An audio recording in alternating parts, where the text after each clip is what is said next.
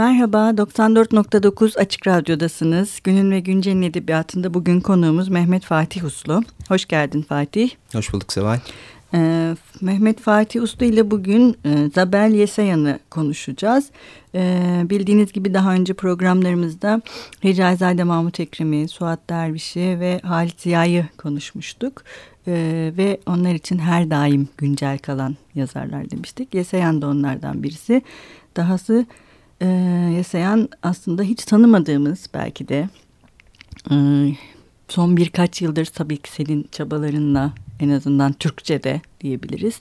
E, kendi varlığından haberdar olduğumuz bir yazar. E, evet neden biz Yesayan'dan haberdar değildik? Fatih oradan başlayalım istersen ve neler var bugün Yesayan'la ilgili? Ee, evet e, Yesayan'ı yaklaşık 10 yıldır tanıyoruz aslında yani Türkçe'de. E, bu meşhur e, Bilgi Üniversitesi'nde düzenlenen e, Osmanlı Ermenileri Sempozyumunda Elif Şafak'ın e, özellikle işte Mark Nişanyan'ın yazdıklarından çıkararak e, çıkarak yaptığı bir sunumla hikayenin başladığını kabaca söyleyebiliriz. Ondan sonra e, belge yayınları silahların bahçelerini İngilizce'den çeviriyor e, ve bu esasında İngilizce'deki metin Silahların Bahçeleri 1930'ların ortasında Zabel Yesayan'ın yayınladığı bir tür e, otobiyografik kurmaca, kendi çocukluğunu özellikle anlattığı, Silah, Üsküdar Silahtar e, ağdaki çocukluğunu anlattığı bir kitap. Onun bir kısmı İngilizceye çevrilmiş ve başka eser başka eserlerinden küçük parçalarla beraber İngilizceden belge yayınları onu çeviriyor. E, sonra işte meşhur Adana e, e nasıl diyelim e, katliamını anlattığı 1909'daki Yıkıntılar Arasında kitabını Aras Yayıncılık e, Kayuş Çalıkman Gavrilov'un e, tercümesiyle yayınladı. Sanırım 2014 müydü 2013 müydü baskısı tam hatırlayamadım şimdi. Son olarak da işte benim çevirdiğim iki tane e, novellası yayınlandı. Daha böyle edebi yüzünü esasında ortaya koyan. İşte 2015'te Melih Nuriyan'ın 2016'da Sürgün Ruhum yayınlandı. Yani yaklaşık bir 10 yıllık bir tanıma macerasından bahsediyoruz. Neden tanınmamıştı? Yani bunun bu soru aslında sadece Zabel Yesayan'la ilgili bir soru değil. Biz neden Osmanlı Ermenilerinin kültürünü evet. hani az hatırladık, hı hı. unuttuk? Neden e, nasıl diyelim bilinçli bir unutkanlığa razı geldik genel sorusuyla alakalı olduğu söylenebilir. Ama Zabel Yesya'nın meselesi ilginç. E, Hazal Avut da hem yüksek lisans tezinde hem de bir yazısında bundan ayrıntılı bir şekilde bahsediyor. E, bir şekilde eserleri çevrilmeden Türkiye'de tanınan bir yazar haline geldi. İşte 2000'li yılların ilk 10 yılının sonlarına doğru ve özellikle Türkiye'de kadın hareketi tarafından, kadınlar tarafından bir tür simge isim olarak yıldızlaştırıldı. E, ve e, hani ismi dolaşıma eserlerden çok daha önce girdi. Hatta eserlerin basılması için de en azından belli çevrelerde ciddi bir bekleyişi oldu. E, ama yavaş yavaş artık hem bu bekleyişin mistisizmi ortadan kalkıyor. Hem de Zabel Yesayan'ı işte dört kitap oldu. Belki gerisi de gelecek. Daha çok tanımaya hmm. başlıyoruz. Dediğim gibi Zabel Yesayan'ı tanımamak meselesi evet, Zabel Yasayan'ı aşan bir şey. Çok daha genel sorunla alakalı diyebiliriz. Ee, peki bu biraz eserlerden bahsedelim istersen. Ee, Meliha Nuri Hanım ilginç bir eser ve ilgi de gördü. Sanırım iki baskı yaptı evet, değil mi? Evet. Ee, bunda herhalde hem Yesayan'a olan ilginin bir de yani dönemin yazarlarından başka bir kadın yazar Halide Edip'in adı Meliha Nuri Hanım mı kitabın? Evet, evet, yani orijinal adı. Ateşten Gömlek'le çok e, akraba ya da birbirleriyle konuşan metinler gibi mi? E, Nasıl? Yani bu Elif Şafak'ın bahsettiğim e, bildirisinde sonra Lahtar'ın Bahçelerinin belge baskısının ön sözüne de koyulan orada işte Zabel Yesiyan'ın da Ateşten Gömlek hmm, evet, diye bir kitap yazdığından bahsediyor ve Halide Edip'le olan paralelliklerinin düşülmesi gerektiğinden söz ediliyor. Ee, gerçekten çok ortak yanları var. İkisi de Üsküdar'la çok yakın zamanlarda yaşıyorlar falan. İkisinin de ciddi bir politik hayatı var vesaire. Ve ikisi de önemli edebiyatçılar kendi dillerinde. Ee, ama e, esasında bu Ateşten Gömlek diye bir kitabı olmakla beraber Halide Edip'in... E, bilmiyorum ismen bir anıştırma hmm. yapmak istedim ama e, Halide Edip'in Ateşten Gömlek hiç alakası olmayan bir metin. işte İstanbul'da Üsküdar'da Bülbül Deresi'ndeki yazma işçilerini anlatıyor. Daha sosyalist gerçekçi falan e, bir kitaptan bahsediyoruz. Melia Nuri Hanım ise e, enteresan olan tarafı bir Türk kadın hemşireyi evet. e, anlatıyor o olması. Evet yani işte tıpkı Ateşten Gömleğin Ayşe'si gibi esasında e, bu sefer Çanakkale Savaşı'nda yani 1915 yılında Kurtuluş Savaşı'nda değil e, işte Gelibolu cephesinde bir Türk hemşirenin günlüğü diyebileceğimiz bir metni üretiyor falan. Tabii ki bu aslında oldukça enteresan bir çaba. Çünkü metin 1920'lerde yazılmış. Yani 1915 yaşanmış. Zabel Yesen memleketini terk etmek zorunda kalmış. İşte burada yeni bir cumhuriyet kurulmuş falan e, ve bu bütün bu büyük hatıranın üzerine Çanakkale Savaşı'nı bir Ermeni kadın yazarın hayal ettiği bir metinle ve orada bir Türk kadını hayal ettiği, onu bütün çelişkileriyle ne bileyim işte hem vatanperverlik söylemiyle hem o kadınsal çatışmalarıyla hem aşk macerasıyla falan anlatan bir kitaptan bahsediyoruz. Ama bir yanıyla bu, bu da ilginçti hakikaten. Çünkü hani aslında bir kurtuluş savaşı metni taklidi yapan bir metinle hmm. karşı karşıyaydık. Ama işte ona ta taslamam kırık bir mercekten. Hatta e, çizgin öte tarafından metin bakan hmm. bir metindi. Sanırım bu da ilgi görmesinde etkili, etkili oldu. Peki belirli anlamlarda parodileştirmeden bahsetmek mümkün mü? Yok hiç yapmıyor. Zaten metni kuvvetli yapan şey bu aslında. Yani zaten Zabel Yesaya'nın metinlerine yani çok romantizmin çok etkisinde olan bir yazardan bahsediyoruz. Ee, ironi, komedi vesaire bu tür unsurlar neredeyse hiç yok. E, böyle böyle bir çabaya da hiç girmiyor aslında. Daha çok çelişkileri gösteriyor. Yani Metin evet. Meliha Nuri Hanım'a bir şekilde yaklaşmaya çalışan bir metin. Meliha Nuri Hanım özelinde o dönemin işte nasıl diyelim artık onu söyle isimlendirmek de zor ama Türklük ruhuna, o Türk kadın patriotizmine, vatanperverliğine yaklaşmaya çalışan bir metin. Ve bunu yaparken de aslında onu sadece politik bağlama hapsetmiyor, bir insan olarak anlamaya çalışıyor. Bir insan olarak var etmeye çalışıyor. İşte orada işte metnin ortasında aslında acı çeken bir kadın var ve acısı çok boyutlu için içinde işte çok temelinde bir aşk acısı var esasında. Bir bırakılmışlık var yüzüstü bırakılmışlık var. O yüzüstü bırakılmışlıkla da zaten işte ne bileyim Yakup Kadri romanlarından falan hatırladığımız gibi birazcık vatanperverlik duygusunu geliştiriyor. Yani yaşadığı aşk acısını tamir etmek için, ona merhem bulmak için bir tür vatanperverlik geliştirme söyleyebiliriz. Ya anlamaya çalışıyor aslında. Hı anlamaya çalışıyor ve göstermeye çalışıyor. Tabii enteresan ve çok dipten yaptığı bir şey. Kitabı da daha da özel kılan bir şey. 1915 yılı aslında Ermeniler için felaketin başladığı da sene. Yani Türkler için, Cumhuriyet için tam bir zafer hatırası olan, büyük bir zafer e, nişanesi olan Çanakkale Savaşı'nın tam yılında işte bu coğrafyanın başka çocukları içinse felaket hikayesi yazılıyor onun yan yanalığını da dipten gösteriyor metinde. E, çünkü işte hastane metnin sonlarına doğru hastanede bir Ermeni hekimin olduğunu görüyoruz. O Ermeni hekime karşı e, Melia Nuri Hanım'ın hiç üzerine gitmediği, hiç kendisini eleştirmediği, hayatta her şeyi düşünen bir kadın olmasına bir nefret var aslında. Hiç hesaplaşmadığı. Bu da metni ayrıca enteresan hmm. kılıyor elbette ve tarihsel bakımdan da önemli kılıyor. Yani Melia Nuri Hanım hem ba her baktığımız esasında daha çok boyutlu bir tarih okumasına davet ediyor bizim metin. Evet aslında bu kanon dışı o zaman var olan Kurtuluş Savaşı metinlerinin de en azından Türkçe'de yazılan ve kanon içindeki yazarların ürettiklerine de e, ürettikleri açısından da başka bir yerde duruyor.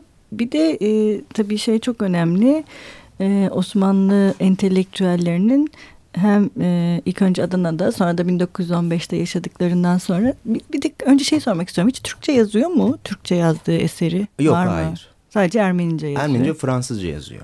Peki bu Ermeni entelektüelleri için yani e, sadece Ermenice yazıyorlar ya da özellikle Ermenice yazmayı tercih ediyorlar gibi bir şey söylemek yani mümkün mü en, azından Osmanlı coğrafyası içinde? Yani Ermenice yazmayı tercih edenler var. İki dilde de yazanlar var. Ağırlıklı Türkçe yazanlar var. Ermeni harfi Türkçe yazanlar var. İşte Vartan Paşa'dan beri hmm. bildiğimiz gibi. Yani tek bir şey söylemek kolay hmm. değil burada. Ama sanırım yani daha modernleştikçe edebiyat e, milli duygular daha çok bu edebiyatçıların nasıl diyelim e, temel hissiyatı haline geldikçe kendi ana dilinde yazma vurgusu Ermeniler içinde de artıyor. aslında. Bunu söyleyebiliriz. Zabel Yeseyan bu bağlamda yani kendi dönemindeki e, hani Türkçe'ye karşı bir tepkisinin olduğu vesaire bağlamından çıkmıyor bunu. Kendi dönemindeki pek çok yazar gibi en iyi bildiği dilde kendi ana dilinde edebiyat Yazmayı yapıyor. tercih ediyor. Bu, bu, herhalde bu böyle açıklanabilir. Ee, evet istersen bir ara verelim Fatih. Ne çalalım ne istersin? Gomidas'tan bir şey çalalım o zaman. Evet. Bin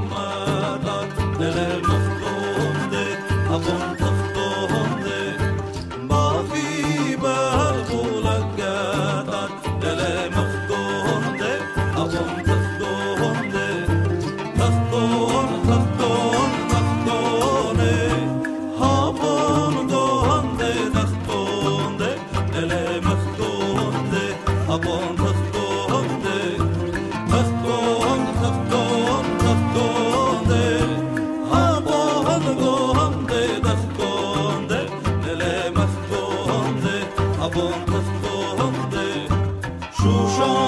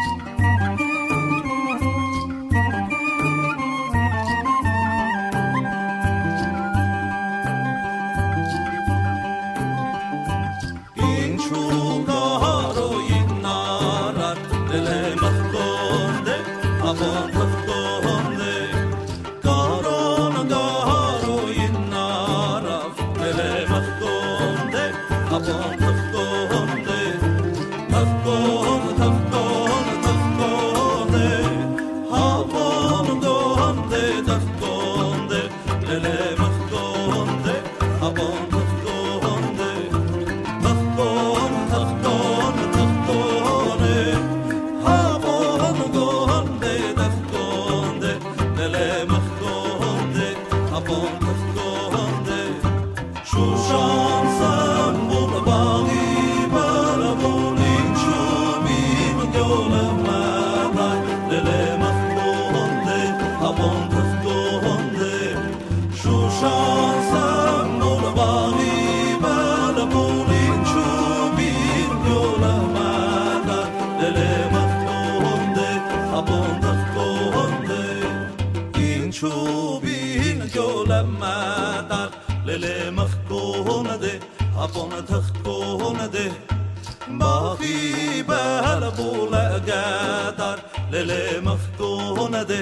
Upon a tachto on a day, Tachto on a tachto on a tachto.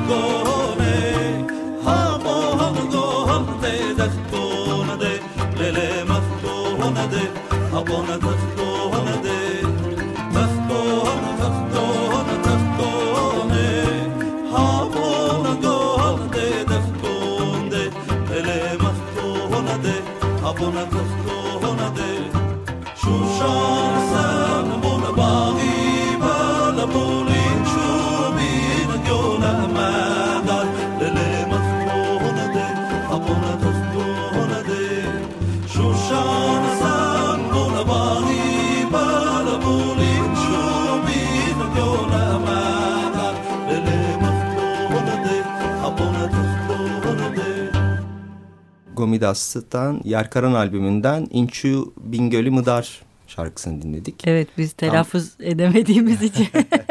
Zabel Yesaya'nın dönemdaşı, Evet. belli açılardan kaderdaşı Evet. isabet oldu. Fatih bu birinci bölümde daha çok işte Yesaya'nın e, Meliha Nuri Hanım'da Çanakkale Savaşı'nda farklı bir bakış açısı getirmesinden e, bahsettik. E, sen de ilk bölümde söylemiştin Yesaya'nın e, kadın hareketi açısından da önemli bir figür olarak tanındığını. E, fakat dönemleri var değil mi? E, sonuçta e, bir, bir, uzun yıllar Fransa'da yaşıyor. Tabii. Fransa'da yaşadıktan sonra e, daha gerçi sen de birinci bölümde bahsettin. Yani aslında şey diyebilir miyiz? Milliyetçi bir dönemi var mı Yesaya'nın? Yani daha böyle bildiğimiz anlamda e, ulusalcı, milliyetçi bir ideolojinin yazarı haline geliyor mu? Yoksa yaşanılanlar onu... Yani edebiyat, ürettiği edebiyat bağlamında milliyetçi diyemeyiz bana Hı hı. kalırsa Yeseyan'a. Ee, iki tane temel damar var edebiyatında. Yani bütün edebiyat hayatını yani 1900'lerin başından işte 1930'ların sonuna kadar belirleyen iki büyük damar var aslında. Birincisi ve esas iyi edebiyatın ürettiği kadınlarla çok ilgili ve kadın ruhuyla çok ilgili esasında. Ee, ve burada işte kadın bilinç dışını, erkeklere karşı olan hallerini falan derinlemesine yani anlamaya çalışan bir yazar tavrıyla karşı karşıyayız. Burada işte bu Zabel Yesen'den benim çevirdiğim ikinci kitap Sürgün Ruhum'da Hokis Aksoryal'de tam bunun bir örneğini görüyoruz esasında. Bu bir damarı diye özetleyebiliriz. Bir tarafında da e, yine ilk yıllarına itibaren sürekli işte fakirlik meselesini dert eden, sınıf farkı meselesini dert eden, işte garibanların ezilmesini dert eden daha sol damarı kuvvetli bir yazarla karşı karşıyayız. Bu da daha ilk yıllarından itibaren ve buna buna öfke duyan yani buna da yoğun bir öfke duyan bir yazarla karşı karşıyayız. Bu iki damar paralel bir şekilde edebiyatında uzun yıllar gidiyor. Ama özellikle Sovyet Ermenistan'ı kurulduktan sonra ve o da artık kendisinin işte Sovyet Ermenistan'da yeni bir yurt bulacağına inandıktan sonra ya da kendisini buna inandırmaya çalıştırdıktan sonra neredeyse tamamen bir sosyalist gerçekçi yazara dönüşüyor. Orada da aslında e, işte daha slogancı bir şekilde esasen daha propagandif bir şekilde bu ikinci meselenin edebiyatının merkezine geldiğini görüyoruz. İşte sınıf meselesinin, ezilme meselesinin vesaire. Ama bu işte edebiyatın daha zayıf tarafı olarak kabul edilebilir. E, tem olarak böyle. E, elbette yani özellikle 15'ten sonra e, çok dert eden yani milletinin halkının meselelerini çok dert eden bir kadınla karşı. Bunun için aktivist politika yapan bir kadınla karşı karşıyayız. Bu, bu, bu bağlamda yaptığı işler bilmiyorum milliyetçilik olarak nitelendirilebilir mi ama e, bu, bu bağlamda çalışan bir yazarla karşı karşıya onu söyleyebiliriz. Ama edebiyatına bunun doğrudan evet. bir yansıması Hı -hı. kesinlikle yok. Bir de 1915'ten sonra tanıklık değil mi? Ee, mesela bu tanıklıkları uzun süre kaydettiğini biliyoruz. Yani, Tanıklarla e, bu tanıklıklar edebiyatını ne kadar etkiliyor? E, ilk iki önemli iki tane tanıklık yayınlıyor. Hemen 1915'lerde galiba ilk kendisinin yayınladığı bir şey işte. Yani 1915 tecrübe etmiş iki evet. e, insanın tanıklıklarını yayınlıyor, e, kaydediyor. Bunu dert eden birisi. E, şeyde tabii öncesinde de 19, Türkçe'de artık yayınlanan 1909'daki yıkıntılar arasında var. Yani evet. Adana tanıklığı. Ee, bir şekilde bu bağlamda yani yaşanana tanık olmayı, bunu diğer insanlara duyurmayı, bunun belgesine dönüşmeyi dert eden bir tavrın da olduğunu söyleyebiliriz. Edebiyatının doğrudan ürettiği edebiyatın işte çok kuvvetli bir tavır değil bu. Hı hı. Yani temel meselesi bu olan Ermeni yazarlar da var dönemin içinde çünkü. Onlara bu bağlamda benzemiyor ama e, bir şekilde kendini, kendi yazar kalemini geriye çekerek bütün bu acının sesi olmak tavrı kuvvetli bir şekilde var Zabel Yeseyan'da. 1909'daki tavrı Mark Nişanyan da bunun üzerine yazıyor. Çok daha aslında nasıl diyelim hala umut taşıyan bir tavır. Yani bütün yaşanan acılara rağmen bir şekilde bunların sarılabileceğini düşünüyor. Hatta orada kendisinin geliştirdiği bir kurban mantığı var. Yani bunun ileride oluşacak barışın verilmiş bir kurbanlık olduğunu düşünüyor ve artık işte yeni kardeş bir toplumda yaşamanın bir engelin aşıldığını e, nasıl bu şekilde formüle ederek 1909'u bir şekilde yaşanılabilir kılmaya, anlaşılabilir kılmaya çalışıyor. 15'ten sonra ise bu tanıklıklarında bu tavır yok. Tamamen aradan çekilen ve sadece işte o olayları tecrübe etmiş, hayatta kalmış insanların e, sesi olmaya çalışan, kendisini aradan çeken bir kaleme dönüştüğünü görüyoruz. E, yazarlık hayatının bir önemli damarında bu olduğunu söyleyebiliriz. Evet. Ee, peki bu hayatının son dönemlerinde tamamen bu sosyalist gerçekçiliğe yönlem, e, e, sosyalist gerçekçiliği anlatması e, kendi edebiyatında bir sekmeye sebep oluyor mu? Yani e, başka yorumcular da okumuştur. Ben de öyle görüyorum genel olarak. Yani kendi esasında bir şekilde kendi varlığını bir tür yeni memleket, yeni vatan kurma nasıl diyelim amacıyla, arzusuyla armağan ediyor ülkesine. Yani kendisinin esasında artık yazma tarzı yani o işte bahsettiğim o birinci damarı oluşturan yazma tarzı sosyalist gerçeklikler içinde kabul edilebilir bir şey değil. Evet, değil. Yani o işte bilinç dışını anlatmaya Sembolik çalışmak, ifadeler. işte ne bileyim e, e, derin tartışmaları anlatmaya çalışmak, kadının cinselliğini dipten, derinden gelen bir dalga olarak anlatmaya çalışmanın artık sosyalist gerçeklikte bir yeri yok Evet. esasında. Hatta romantik bir tavır olarak küçümsenen bir burjuva tavrı olarak artık bertaraf edilmesi e, düşünülen bir şeyden bahsediyoruz. Kendini öldürüyor. Yani bir yazar olarak esasında kendisinden vazgeçiyor bu bağlamda.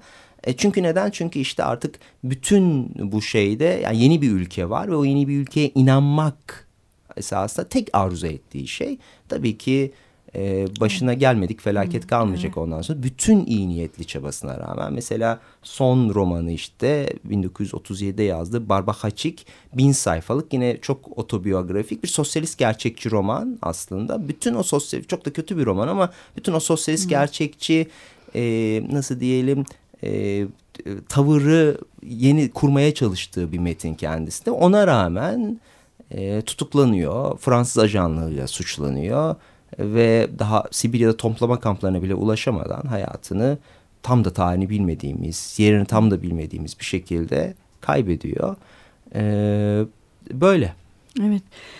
E, Fatih peki devam edecek mi Yesaya'nın eserleri? En azından senin tarafından çeviriler, senin yaptığın çeviriler devam edecek ben- mi? Biraz onlardan da bahsedelim. Ya da mutlaka hani Türkçe'de olması gereken eserleri arasında şunlar da yer almalıdır gibi. Ben bir, bir kitabını daha çevireceğim. Sanırım işte bir aksilik olmazsa önümüzdeki kitap fuarı döneminde, TÜYAP döneminde yayınlanma şansı bulacak. İşte Verçin Pacak, Son Kadeh e, diye bir romanı. Bence en iyi metni. Hmm. E, 1916'da yazmış. Ha, erken dönem daha yani. E, yani işte yine 15 sonrası ama işte bu bu işte birinci damarın en iyi metni olduğunu söyleyebilirim. Edebiyatının belki zirve metni e, Zabel Yesaya'nın. E, ilgi çekeceğini de sanıyorum. İkincisi sanırım Aras Silahtar'ın Bahçelerinin Ermeniceden tam yapılmış çevirisini yayınlayacak. Şimdi Türkçe'de olan demin de söylediğim gibi yarı bir çeviri ve İngilizceden yapılmış bir çeviri. Bu sefer Ermenice'den. Doğu Ermeniceden ve tam metin. Yani Türkçe'de olan kısmı yarısı kadar bir kısmı ancak çevrildi. Çok nefis bir metin o da. Yani şey e, çok güzel bir Üsküdar metni çocukluğunu anlattığı. Yer yer çok çok başarılı pasajlar var edebi olarak da. Çok sayıda metni var. Bunun yanında daha başka novellaları var, öyküleri var, uzun sosyalist gerçekçi romanları var. E, bilmiyorum belki ilerleyen yıllarda başka talifler çıkıp bunları çevirir. Evet. Ama herhalde birkaç sene için artık Zabel Yesayan hakkında konuşmak için Türkçe'de yeterince malzeme, malzeme olacak. olacak. Belki de bir külliyat yayınına doğru gidilirse Evet. bilmediğimiz daha çok şey Evet. öğreniriz. Bu arada belirtelim Aras Yayınları tarafından yayınlanıyor Sabel Yesaya'nın eserleri. Başka yayın evi şu anda yok sanırım. Şu anda sadece Aras değil Yani mi? silahların bahçelerinin o İngilizce Belge belgeden. Var e, hala mevcut mu Tabii hala? tabii. Hı, yani sanırım mevcudu var. 3-4 baskıda yapmış olması Hı, lazım. mevcudu var. Onlar da devam ediyorlar ona. Evet, e, bizim süremiz maalesef bitmiş durumda. Biz ancak bu yasayanı kısa da olsa bir tanıtabildik sayende. Estağfurullah. Evet, e, sanırım e, bu program belki Yesayan'ı okumak için bir e, davet olur. Yine senin sayende diyelim ve geldiğiniz için çok teşekkür ederiz. Ben davet ettiğin için çok teşekkür ederim. Hoşçakalın, görüşmek üzere.